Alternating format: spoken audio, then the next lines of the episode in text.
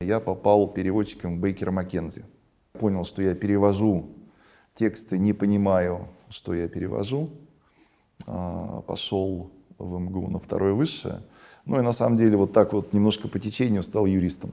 Если говорить о журналистской карьере, то ее мой как бы highlight – это когда я от ТАСС в Лондоне был эм, корреспондентом. Сейчас, чтобы получить работу, надо каждый год, из года в год делать гораздо больше усилий.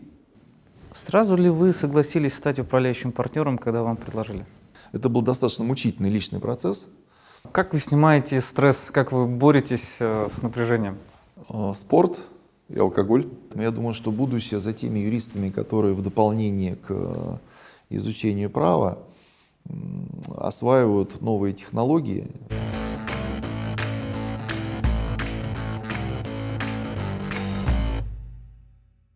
Сергей Войтишкин, управляющий партнер московского офиса и офисов Бейкер Маккензи в странах СНГ. Возглавляет практику корпоративного права и слияний и поглощений в России. Консультирует ведущие международные и российские компании по вопросам корпоративного права и слияний и поглощений. Признан ведущим юристом в области слияний и поглощений согласно международным рейтинговым агентствам Chambers Europe, Legal 500, AFLR 1000. В 1997 году окончил юридический факультет МГУ имени Ломоносова. В 1988 году окончил Московский государственный лингвистический университет.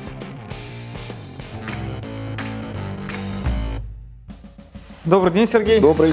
Рада вас видеть. Очень рада тоже. Здравствуйте. Здравствуйте. Ну что, давайте начинать интервью. Давайте. Сергей, спасибо за готовность дать интервью. И первый вопрос. э, Вы стали юристом, но через другое образование. Вы по первому образованию профессиональный переводчик. А, Расскажите, пожалуйста, как вот вы э, выбирали свою первую профессию и почему потом решили ей изменить и стать юристом? А, На самом деле это, а, наверное, оба выбора были случайными. Я сначала поступил в Суворовское военное училище, и передо мной лежала карьера военного, а, но потом я не смог а, дальше продолжать по военной линии. И как бы в цейтноте выбрал а, карьеру переводчика, потому что я в детстве достаточно долго жил в Африке с родителями в посольстве. Достаточно легко поступил на переводческий факультет Московского иньяза. А в какой стране вы жили? В, ну, в Либерии, в Австралии. А потом, когда я закончил э, иньяз, распределился в ТАСС э, и несколько лет работал в ТАССе. Потом э, я подрабатывал э, в «Коммерсанте», э, выпускал английское издание э, «Коммерсанта». Вот. И когда уже закрылось английское издание, я попал переводчиком в Бейкера Маккензи. И, конечно, я понял, что я перевожу тексты, не понимаю, что я перевожу. А, Пошел в МГУ на второе высшее. Ну и на самом деле вот так вот немножко по течению стал юристом. Интересно. А самому приходилось писать какие-то заметки, э, когда работали в коммерсанте, или только менеджерская работа? А, Ну как, мы на английском брали на русском статьи, э, переводили их на английский, редактировали, делали их более как бы адаптированными и интересными. А, На самом деле, если говорить о журналистской карьере, то ее мой как бы highlight – это когда я от ТАСС в Лондоне был корреспондентом.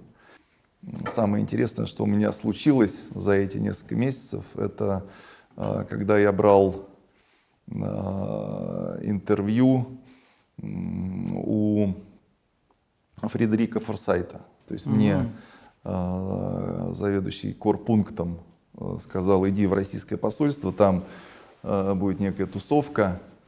Я пришел, ожидая, что это будет что-то такое официозное, а там был благотворительный вечер, где как раз присутствовал э, вот Фредерик Форсайт.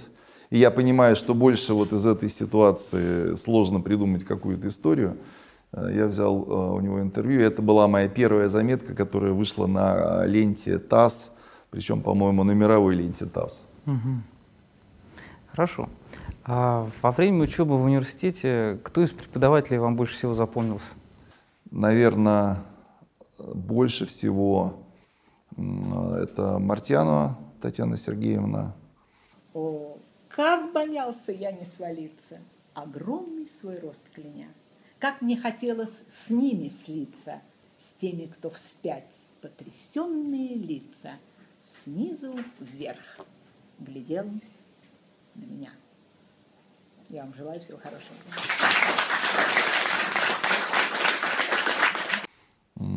Суханов Евгений Алексеевич и э, Пугинский э, Борис Иванович. То есть вот э, это мне показалось, что это были самые яркие преподаватели, которые тогда читали у нас э, курсы в МГУ. Но, естественно, это было второе высшее, поэтому я приходил на занятия после работы, достаточно такой уже уставший. Э, но вот эти три преподавателя оставили, наверное, самый глубокий след э, в моей тогда молодой э, душе юриста начинающего. Фактически на ваших глазах происходило формирование российского права в 90-е годы. А вот можете, например, вспомнить какие-то жаркие обсуждения с преподавателями или с вашими коллегами по поводу того, по, какому пути э, идти новому российскому праву? Как раз ведь гражданский кодекс принимался в это время. Но э, я-то был, наверное, на стороне кто, тех, кто пытался применять угу. э, новое гражданское право. Э, я очень прекрасно помню, как вышел закон об акционерных обществах, и э, вот я не помню, я, по-моему, тогда был, наверное, еще переводчиком в Бейкере. Э, но я помню, что все юристы пытались понять, как применять э, этот закон. И э, надо сказать, что в те годы практически все проекты, которые мы делали, они были в первый раз. Это сейчас уже у нас э, есть э, партнер, есть старший юрист, есть э, младшие юристы, как бы опытные юристы уже много раз что-то делали, поэтому они могут подсказать. А я воспитывался в среде, когда все, что ты не делаешь, что ты делаешь первый раз, и это твой риск. И тогда в Бейкере, на самом деле, в основном, ну и как в других международных юридических фирмах, партнеры были иностранными юристами, они не очень э, разбирались в российском, наверное, праве. Вот, поэтому вот мы, как юристы, делали все первый раз, и на нас лежала вот эта ответственность, потому что если ты э, неправильно как бы разбирался в ситуации, то над тобой не было э, российских юристов, которые могли бы подсказать или как-то сориентировать в проблеме. А кто-то из э, иностранцев, из экспатов остался из той команды в российском офисе сейчас? А, да, на самом деле э, вот наш офис э, в России, в Москве, был основан Полом Меллингом в 1989 году. Э, он до сих пор у нас один из э, партнеров, один из э, очень уважаемых и успешных партнеров. А можете вспомнить, как происходил подбор кадров вот именно в 90-е годы? Наверное, он отличался от современного, от современной ситуации. А, нет, я могу рассказать, как мне сделали предложение работать угу. уже юристом. А, но смотрите, вот стандарты были на самом деле, мне кажется, другими, потому что в 90-е годы Э, очень часто в юристы брали человека, если он говорил по-английски, э, и в основном у нас приходили э, и успешными на рынке были выпускники МГИМО, потому что они там разговаривали на нескольких языках, и они успешно проходили вот интервью и отбор международные юридические фирмы.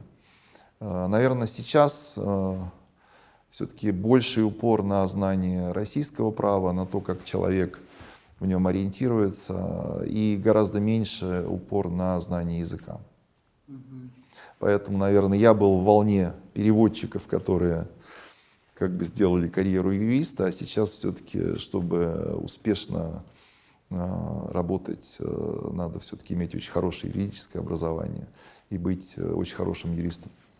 Хорошо. Вы закончили университет, если не ошибаюсь, в 1998 году. Да. А как вы выбирали, либо же не выбирали практику?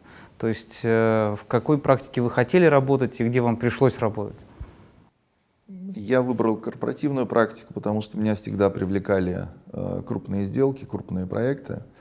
Э, и, наверное, вот у меня не стоял как бы вопрос выбора. В то время большинство фирм все-таки делали или проекты M&A, или проекты финансовые, или там Capital Markets. А, уже потом мы стали специализироваться, и вот сейчас мы занимаемся практически всеми направлениями бизнес-права. У нас очень развиты там, другие практики, это и налоговая, и интеллектуальная собственность, и недвижимость. Вот поэтому для меня это был такой, я побежал туда, куда бежали все. А вот 98 год, это же как раз время кризиса. Можете вспомнить, это как-то отразилось э, на работе компании? Появилось больше работы, меньше? А, но у меня интересная история, потому что когда я закончил, э, вернее, уже э, практически был готов получить диплом МГУ, я стал искать работу юриста. И в Бейкере тогда не было мест. Я подошел к управляющему партнеру, спросил, а, могу ли я там, получить должность помощника юриста. И э, тогда это не было возможным, поэтому я походил по рынку, и меня взяли на помощника юриста в Скаднарпс. Mm. Вот, я там проработал э, там, около года. А, и потом мне как раз позвонили из Бейкера, управляющий партнер, и пригласил назад. Я принял это предложение, и вот 98 год как раз для меня прошел уход в Скаден и возвращение угу. обратно в Бейкер. На самом деле это был первый кризис, э, который потряс нашу профессию, наверное. Тогда все э, бегали, снимали э, сбережения в банках. И вот после 98 года практически остановились сделки, потому что до 98 года Э, мы работали чуть ли не в круглосуточном режиме, э, шли очень большие проекты. Э, вот после 98 года пару лет было совершенно спокойно все, не было каких-то больших сделок. И я помню, что в 2000 году как раз я начал работать по сделке Мерлони приобретали стенол в Липецке. Угу. И вот это была моя первая большая сделка. Так сложилось, что я ее делал самостоятельно почти самостоятельно, и поэтому очень хорошо помню этот момент, вот как бы сначала нет работы, и уже в 2000 году начинается опять восстановление рынка, и опять э, пошли нормальные большие проекты. Ну, работа юриста – это такая стрессовая работа. А как вы снимаете стресс, как вы боретесь э, с напряжением? Э, спорт – и алкоголь. Хорошо. Какой алкоголь не буду спрашивать, какой спорт? А, ну, или, или фитнес в зале, или я еще бегаю в парке. А вот вы можете наблюдать, Москва сейчас изменилась, она стала более дружелюбной для того, чтобы бегать. Да, Москва стала просто прекрасной, потому что у меня рядом с домом был парк, угу. а сейчас в нем сделали такие резиновые пружинищие дорожки и поставили там турники, вот э, очень удобно стало. Отлично. А какой у вас э, любимый город в мире? Москва. Москва. А хорошо, тогда какой второй го- город после Москвы? А, их несколько. Мне очень нравится Рим, Барселона, наверное, Австрия. Австрия как такой угу. большая деревня. А вы э, на каких языках говорите? То есть, насколько я помню, в вашем э, CV вы говорите на шведском языке даже.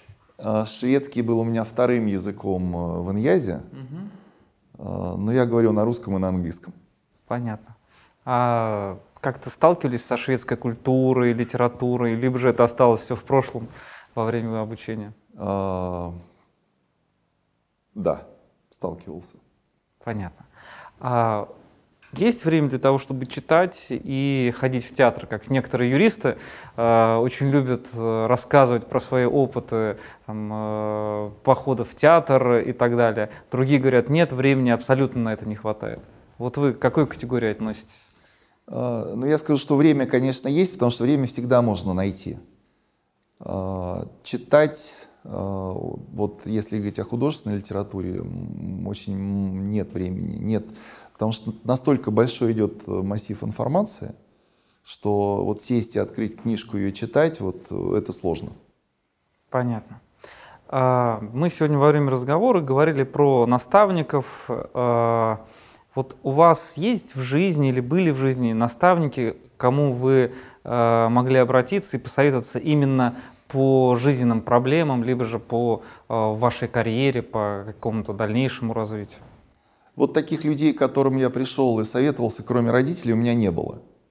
А, но было несколько людей, которые как бы влияли на меня, к которым я, может быть, мысленно обращался, вот, восхищаясь там, их стойкости, э, какому-то такому отношению к жизни. И вот они помогали, потому что когда возникает сложная ситуация, ты просто себе говоришь, что вот, ну, я не должен сломаться, вот эти люди а, они как бы устояли, и поэтому вот это помогает преодолеть какую-то проблему. А скажите, пожалуйста, а, как отличалась ваша работа с иностранными коллегами от российских коллег? Чему можно было поучиться у иностранцев и чему вы научились у них? Ну, а, если говорить, вот смотрите, у нас тогда практически все партнеры были э, иностранными юристами. И с ними интересно было работать, потому что каждый из них, во-первых, был немножко из другой юрисдикции. У нас вот Пол Меллинг был из Великобритании, Макс Гудбрат из Германии, Кэрол Паттерсон из Канады. И вот этот опыт работы, во-первых, с немножко другой культурой, с континентальным правом или с, со специалистом из общего права, все это давала интересные навыки, во-первых, и общения с клиентами, отношения к делу, организации э, своей работы. Э, немножко разный стресс, потому что вот эти партнеры по-разному относились. Как я уже говорил, э, так как российских юристов э, было мало, или они были примерно э, одного со мной уровня, вот пойти и посоветоваться как-то вот со старшим товарищем, вот такой возможности не было. А, это, с одной стороны, воспитывало самостоятельность, но, с другой стороны, все равно ты всегда чувствовал, что ты как бы на последней линии, а, и э, это добавляло стресс. А скажите, пожалуйста, а вот в таких кризисных ситуациях с кем вы советовались? То есть у вас был какой-то вот человек внутри фирмы, либо же вне фирмы, кому вы могли позвонить и вот, вот в самый такой последний момент все-таки спросить, как лучше сделать? По праву, к сожалению, нет. То есть вот э, такого человека, по крайней мере, в моей карьере или жизни не было. Э, и практически все решения просто надо было принимать самостоятельно, на свой страх и риск. А можете назвать какой-то вот свой самый первый запомнившийся успех? То есть когда вот просто для себя сказали, вот я молодец, я это сделал. Э, ну вот это уже сделка, наверное, со стенолом, э, которую я уже упоминал. Мне очень запомнилось, как мы принимали решение, потому что э, мы сделали due diligence. На самом деле завод был новый, но он не был оформлен. То есть права собственности на него были оформлены очень странно. И клиенту надо было принять решение, э, покупать этот завод или нет. Они собрали э, нас и аудиторов, э, и человек, который вел проект, он сказал, хорошо, ребята, вот скажите, Теперь вот давайте забудьте, что вы несете какую-то ответственность, забудьте, что вы консультанты. Вот если бы вы были на моем месте, какое решение бы вы приняли? И на самом деле вот это очень важно в, профессии, в нашей профессии, посмотреть на проблему глазами э, клиента э, и помочь ему оценить риск. А так как в нашей юрисдикции, особенно тогда, да и сейчас – очень много проектов мы делали в первый раз, оценить риск э, достаточно сложно. И если э, вот ты становишься на место клиента, смотришь на проблемы его глазами и пытаешься э, принять вот это решение, э, вот это очень ценится, и это помогает э, стать э, тем советником, с которым клиенты любят работать. Когда вы стали партнером? В каком году это произошло? Э, в 2003. 2003. А как изменилась ваша работа? Вот что вы сразу же почувствовали? Чем партнерская деятельность отличается от деятельности юриста? Ну, ты как бы становишься более самостоятельным э, в бизнесе. Да, то есть вот переход от э, юриста к партнеру это переход из, э, на самом деле, от юриста в бизнес. Э, и на тебя уже смотрят не как на человека, которому надо дать работу, проконтролировать и сделать, ты уже сам должен генерировать работу, сам ее передавать юристам. И это очень такой серьезный шаг в плане изменения функций, которые надо делать. И на понимание приходит тоже не сразу, потому что сначала ты юрист, который очень много работает, да, а потом ты понимаешь, что есть много других важных вопросов, которые надо делать опять в первый раз, надо научиться их делать, надо смотреть, как делают их коллеги, надо развивать бизнес. И проходит, ну, наверное, несколько лет, прежде чем вот молодой партнер, который только им стал, действительно становится партнером, который э, работает уже как полноценный, э, наверное, владелец бизнеса, что ли. А не было желания пойти поучиться на MBA, получить какие-то навыки? Наверное, нет. Не было, потому что э, просто я понимал, что на это не, э, нет времени.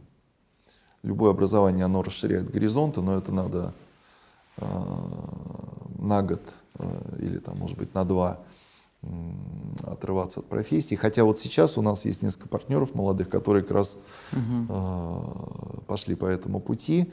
И э, очевидно, что дополнительное бизнес-образование, оно позволяет, оно расширяет горизонт, делает человека более ориентированным на бизнес. И, конечно, это очень полезный шаг. Хорошо. Ну, вы можете сравнивать, как бизнес осуществлялось, как было сопровождение бизнеса в 90-е годы, и вот начались э, нулевые. Э, в чем главное отличие, на ваш взгляд? Как изменилась роль э, юридического консультанта в, этой, э, в этот временной промежуток? Ну, я бы сказал, что вот с 90-х, вы имеете в виду сейчас или все-таки 2000-е? 2000-е, то есть до кризиса 8 года. До кризиса 8 года. Называют тучные такие нулевые. 2008 или 2008. 2008. Ну, смотрите, э, с точки зрения работы, э, вот эти тучные годы, э, работы было больше, чем юристы могли сделать. От этого, конечно, немножко страдало качество. Угу. Потому что реально все зашивались, мы постоянно расширялись, нанимали, нанимали все больше юристов. И это как бы казалось, что вот этот вал никогда не закончится. А, потом, э, наоборот, э, предложение юридических услуг стало намного больше, чем спрос. И э, вот работа стала гораздо интереснее, потому что сейчас, чтобы получить работу, надо каждый год, из года в год делать гораздо больше усилий, чтобы получить работу, чтобы сохранить клиента чтобы остаться на том же уровне, э, надо гораздо больше работать и э, быть более креативным, э, потому что если раньше клиенты сами приходили, стучались в двери, и мы им отказывали, то теперь мы должны делать, прыгать как бы выше головы, чтобы удержать клиента, чтобы привести новый проект – Все это гораздо более конкурентно, потому что за каждый проект, наверное, э, конкурирует там 5-7 э, юрфирм, которые являются лидерами рынка. Очень серьезная ценовая конкуренция. Вот, поэтому сейчас, конечно, жить стало гораздо интереснее.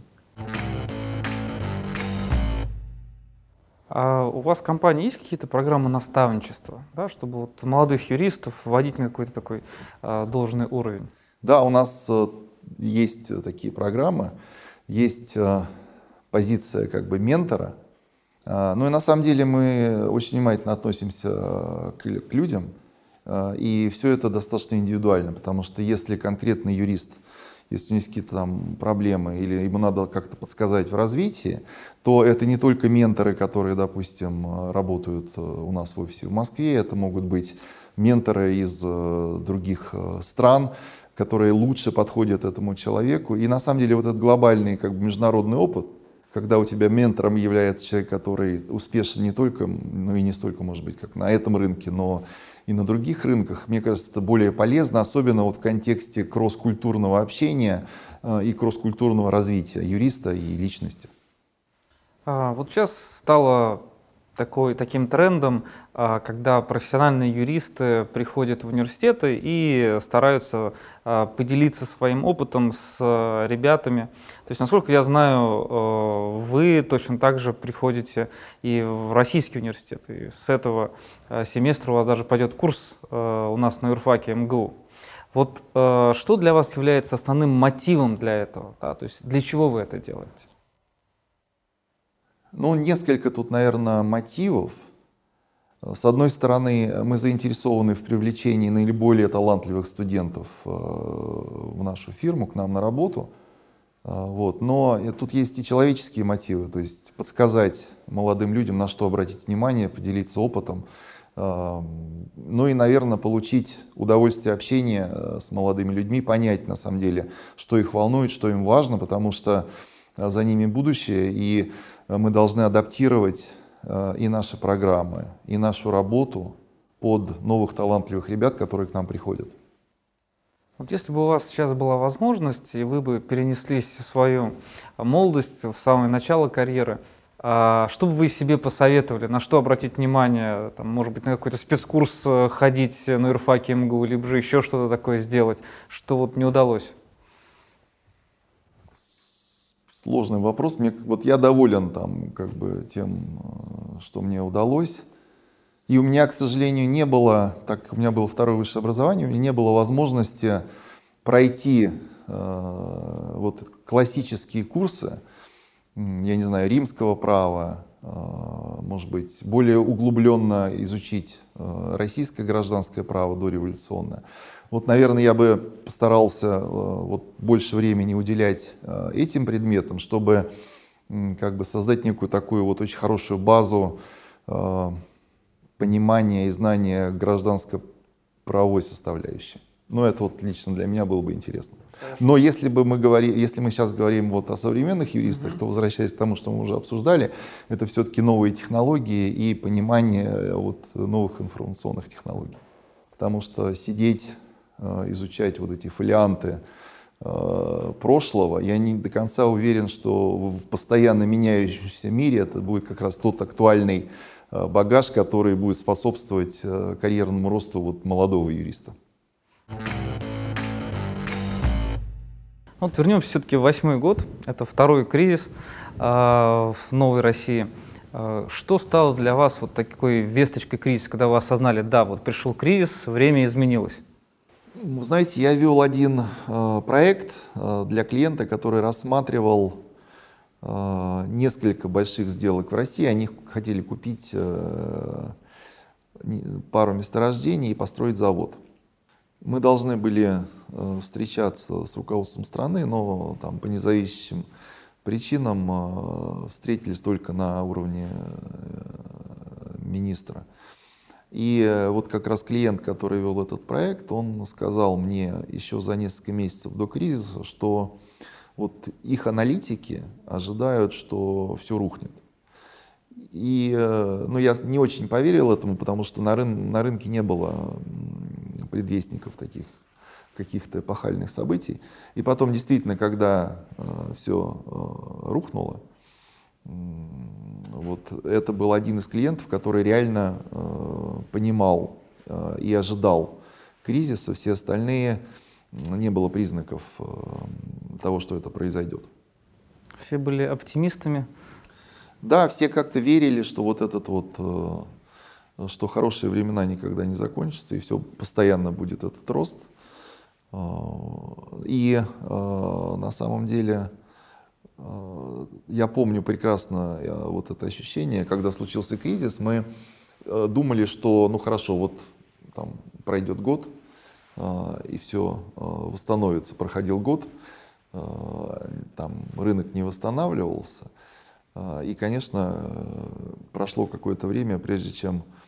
Сейчас вот я считаю, что мы привыкли к кризисам, и нас очень будет сложно удивить чем-то новым, потому что Э, мы гораздо быстрее принимаем решения. Э, вот этот цикл э, от возникновения проблемы до момента, когда мы принимаем какие-то меры для того, чтобы ее решить, он очень существенно сократился. То есть мы стали быстрее, мы стали, наверное, более гибкими, более реактивными. Сразу ли вы согласились стать управляющим партнером, когда вам предложили?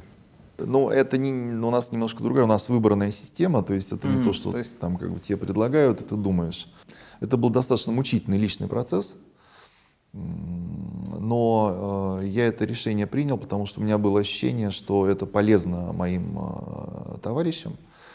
Э, и э, тоже это был некий вызов, потому что я возглавлял э, корпоративную практику и делал M&A проекты, это было понятно, уже было много сделок сделано, и, соответственно, это было немножко превращалось в некую рутину.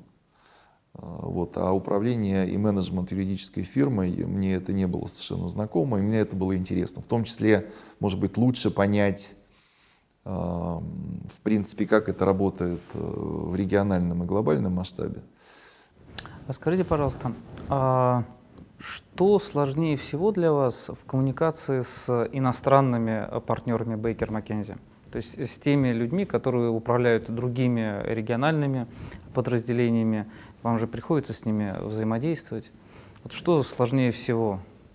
Сложнее всего преодолеть некие культурные различия. И это не, не только связано, это не вопрос отношений с, э, допустим, с управляющими партнерами других офисов. А это, ну, на самом деле, это то, чему меня учили как э, переводчика. Да, помочь э, найти общий язык, понять, где у нас есть различия, э, и построить вот этот мост, который позволяет принять решение, уже понимая проблему, понимая, какие интересы у людей, которые как бы сидят с разных сторон. И для этого, ну, наверное, надо просто лучше пытаться понять культуру, э, какие факторы влияют на представителя другой культуры, и вот посмотреть как бы с обоих сторон. И когда вот ты проделаешь этот процесс, то в принципе вопрос легко решить. И э, вот в рамках Бейкера, что э, очень важно, это возможно, ну, чем дольше ты работаешь с людьми, тем легче тебе принимать управленческие решения.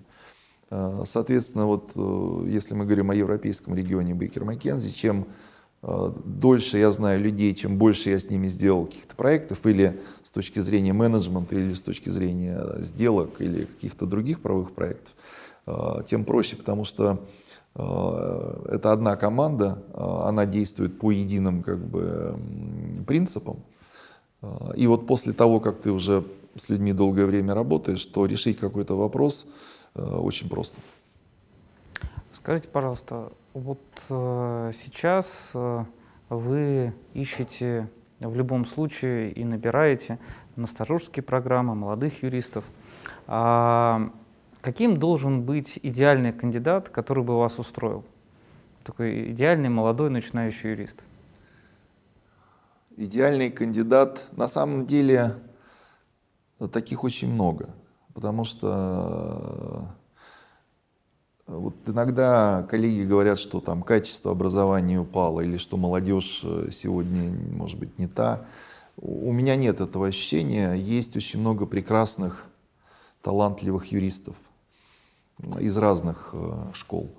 Э, для меня идеальный кандидат, э, во-первых, он должен быть умным, он должен быть готовым очень много работать.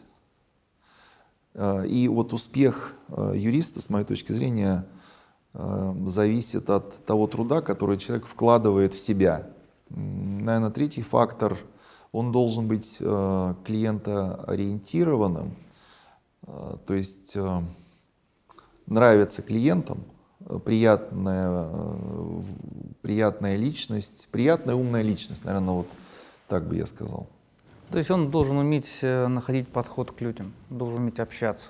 Ну, наш бизнес, он в принципе про людей, да, и ум и знания презюмируются и не являются фактором, который определяет, наверное, выбор юриста, потому что если вы пойдете Э, к любой большой юридической фирме, то там работают хорошие специалисты, которые прекрасно знают право. Но, наверное, сейчас выигрывают не только те, кто прекрасно знает право, но и те компании, те фирмы, которые находят, э, идеально строят вот, э, процесс оказания услуги. Юрист должен быть доступен э, практически круглосуточно.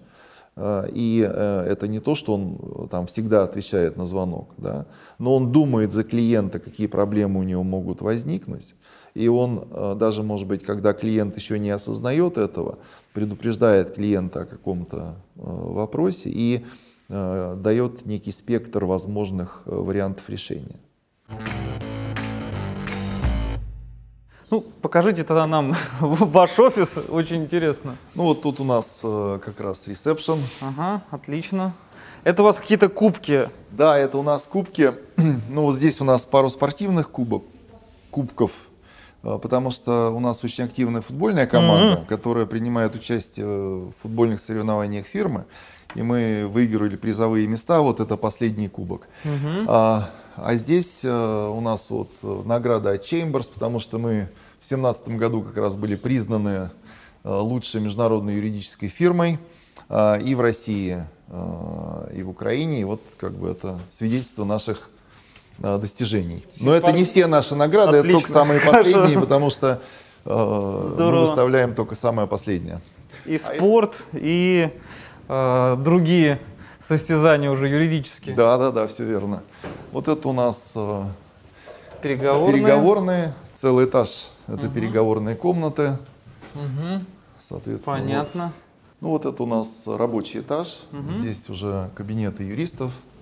А, вот, наверное, вот так вот это выглядит. Здорово. Больше порядка. Вот несколько юристов Добрый день. как раз в процессе работы находятся. Здравствуйте. Здравствуйте.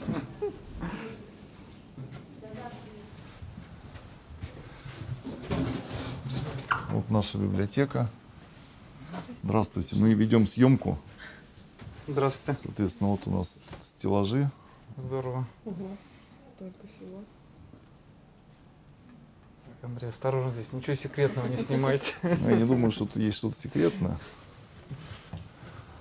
Если интересно, пойдемте еще посмотрим нашу, может быть, компьютерную комнату. Давайте. Она ничем не отличается от библиотеки. Может быть, там э, уже роботы-юристы находятся. Да, там, да, там роботы-юристы. Видите, там никого нету, но мы сейчас откроем. Нет? Да, Можно на экскурсию. Вот у нас тут Здрасте. можно снять информационный центр. Да. Так, Андрей, проходите вперед. Тут не совсем уже рабочая обстановка. Ну, ничего страшного. Ну, неважно. То есть, видите, она, в принципе, ничем не отличается от open space. Да. Ну, здорово. А за что вы могли бы уволить молодого юриста? Ну, наверное, смотрите, э, я понимаю, что молодой юрист может ошибаться. Э, мы не ожидаем, что юрист, который начал только что свою карьеру, что он все знает, что он а, но я бы уволил, если человек э, нечестен, да, то есть он пытается обмануть, он сделал ошибку и, допустим, пытается как-то ее скрыть. Вот это, наверное, то есть утрата доверия, да, вот это самый, наверное, негативный момент. А, ну и если человек не готов действительно ставить интересы клиента выше, чем свои потому что нам приходится отменять отпуска, нам приходится, там, я не знаю, не ходить на свои же дни рождения, если клиенту надо что-то сделать. Поэтому если вот в таких ситуациях мы видим, что молодой юрист, он не готов э, вот, пойти навстречу клиенту, но это некий звоночек, э, который, наверное, если человек не меняет свое поведение, он, наверное, может привести к тому, что в какой-то момент мы скажем «до свидания». На любом периоде развития юридической фирмы с учетом нулевых годов, десятых годов, а какие-то практики все-таки вырывались вперед и были более активными. Вот какие сейчас у вас практики э, более активно развиваются? Уже несколько лет активно очень развивается практика compliance. И мы видим, что это становится э, очень важным направлением не только э, в России, но и глобально и в регионе. Идет сильное развитие практики IT, то есть это новые технологии, но это не только у нас. Мы видим, что многие компании переформатируются, как бы вот становятся частью этой новой экономики и, соответственно, открывают совершенно новые направления права. Ну и на самом деле последние несколько месяцев мы видим э, такой небольшой рост по всем остальным направлениям, потому что экономика стабилизировалась немножко и больше проектов, э, больше часов. А вот э, как бы вы могли посоветовать молодым юристам, опять-таки, на что обратить внимание, на какие новые практики, на какие новые веяния в праве? Надо изучать, э, ну, на, назову это общим словом, компьютеры, да, угу. потому что вот все движется в информационную составляющую, поэтому я думаю, что будущее за теми юристами, которые в дополнение к изучению права осваивают новые технологии, э, понимают, как они работают.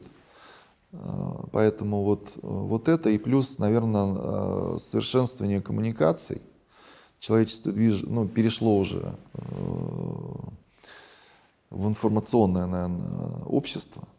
И чем более успешен человек в этом информационном обществе, чем лучше он понимает Э, как общаться, как коммуницировать с другими людьми, какие технологии для этого используются, э, тем, наверное, он будет более успешен э, в своей карьере. А, скажите, пожалуйста, вот сейчас очень активно обсуждается вопрос, связанный с изменением в регулировании юридической профессии в России. Вот какое ваше отношение к тому, что хотят ограничить деятельность иностранных юридических компаний, вот хотелось бы услышать вашу точку зрения. Я считаю, что вот э, идея ограничить иностранное, иностранный контроль э, над такими фирмами, как наша, э, я не думаю, что она будет способствовать улучшению качества услуг. Наоборот, она, наверное, серьезно его ухудшит. Потому что, в принципе, мир становится более глобальным. А, если вы посмотрите юридическую профессию, то она в принципе доминируется крупными юридическими фирмами, которые а, обладают определенными технологиями. А, и если мы огородим страну и вот построим эту стенку, то я думаю, что это не пойдет на пользу ни российским юристам, Э, ни э, российскому бизнесу. Потому что чем более конкурентная эта среда, э, вот обмен технологиями юридического бизнеса, тем быстрее, наоборот, локальный российский рынок станет более сильным и более конкурентоспособным. Но в целом, в принципе, идея вот регулировать профессию, э, как бы э, это то, что происходит и то, что делается в других странах. Поэтому в целом идея реформ, она э, очень положительная. Да? Но вот когда ее будут осуществлять, я считаю, что все-таки то, чем мы занимаемся, это юридический бизнес. И э, условия, в которые мы поставлены, они должны быть сопоставимы с другими видами бизнеса. Да, поэтому, наверное, э, инструментарий, который предлагается юридическим фирмам, он должен быть аналогичен тому инструментарию, который э, может использовать другой бизнесмен. Да? У нас же, в принципе, нет ограничений на, иностранный, на иностранный контроль по большинству практически направлений хозяйственной деятельности. И это не мешает э, никому жить, поэтому здоровая конкуренция между российскими компаниями и иностранными – это как раз то, что способствует нашему развитию. А скажите, пожалуйста, а вы адвокатский статус стали получать? Э, да, я давно уже получил статус адвоката. У нас при Бейкер Маккензи есть э, коллеги адвокатов, где работают вот наши адвокаты. Ну, то есть у вас часть сотрудников э, просто юристы, часть имеет статус адвоката? Да. Хорошо. А скажите, пожалуйста, вот такой вопрос очень часто задаем э, представителям консалтингового бизнеса. Какой ваш идеальный клиент? С кем вам проще всего работать? Хороший вопрос. И на него очень трудно ответить, потому что каждый клиент, э, он по-своему идеален. Я люблю клиентов, с которыми трудно работать. Э, потому что это всегда вызов, это всегда э, какой-то новый подход. Вот поэтому, наверное, все-таки вот с точки зрения бизнеса идеальный клиент это клиент, который пришел к тебе с каким-то большим э, проектом, и с которым из года в год у тебя отношения развиваются, который дает, начинает использовать тебя, допустим, по одному направлению, а потом ты расширяешь линейку услуг, которые ты ему оказываешь. Э, и э, если ты видишь, что вот этот рост продолжается из года в год, это значит, что ты, э, ну, ты, наверное, неправильно, мы, как юридическая фирма, все делаем правильно, идем в ногу немножко впереди клиента, предлагая ему э, то, что ему нужно, решая его какие-то бизнес-задачи. Поэтому идеальный клиент, клиент, который с нами много лет э, и который, оборот с которым постоянно растет. А были случаи, когда клиенты становились вашими друзьями? Конечно. То есть, ну, это естественный процесс, а, потому что а, в какой-то момент ты просто а, как бы сторонний консультант, который ну, выбран, допустим, по тендеру, но по мере того, как ты вкладываешь клиента в решение его проблем, и вот складываются вот эти отношения доверия, они, естественно, потом перерастают в хорошие человеческие отношения, в дружбу, в дальнейшее общение. Сергей, большое спасибо за интервью. Было очень интересно, узнали очень много нового. Спасибо вам, очень было приятно пообщаться. И вот хочу презентовать вам эту книгу. Спасибо. Тогда мы это обязательно разыграем среди наших подписчиков. Коллеги, подписывайтесь на наш канал и помните, что юристы тоже люди.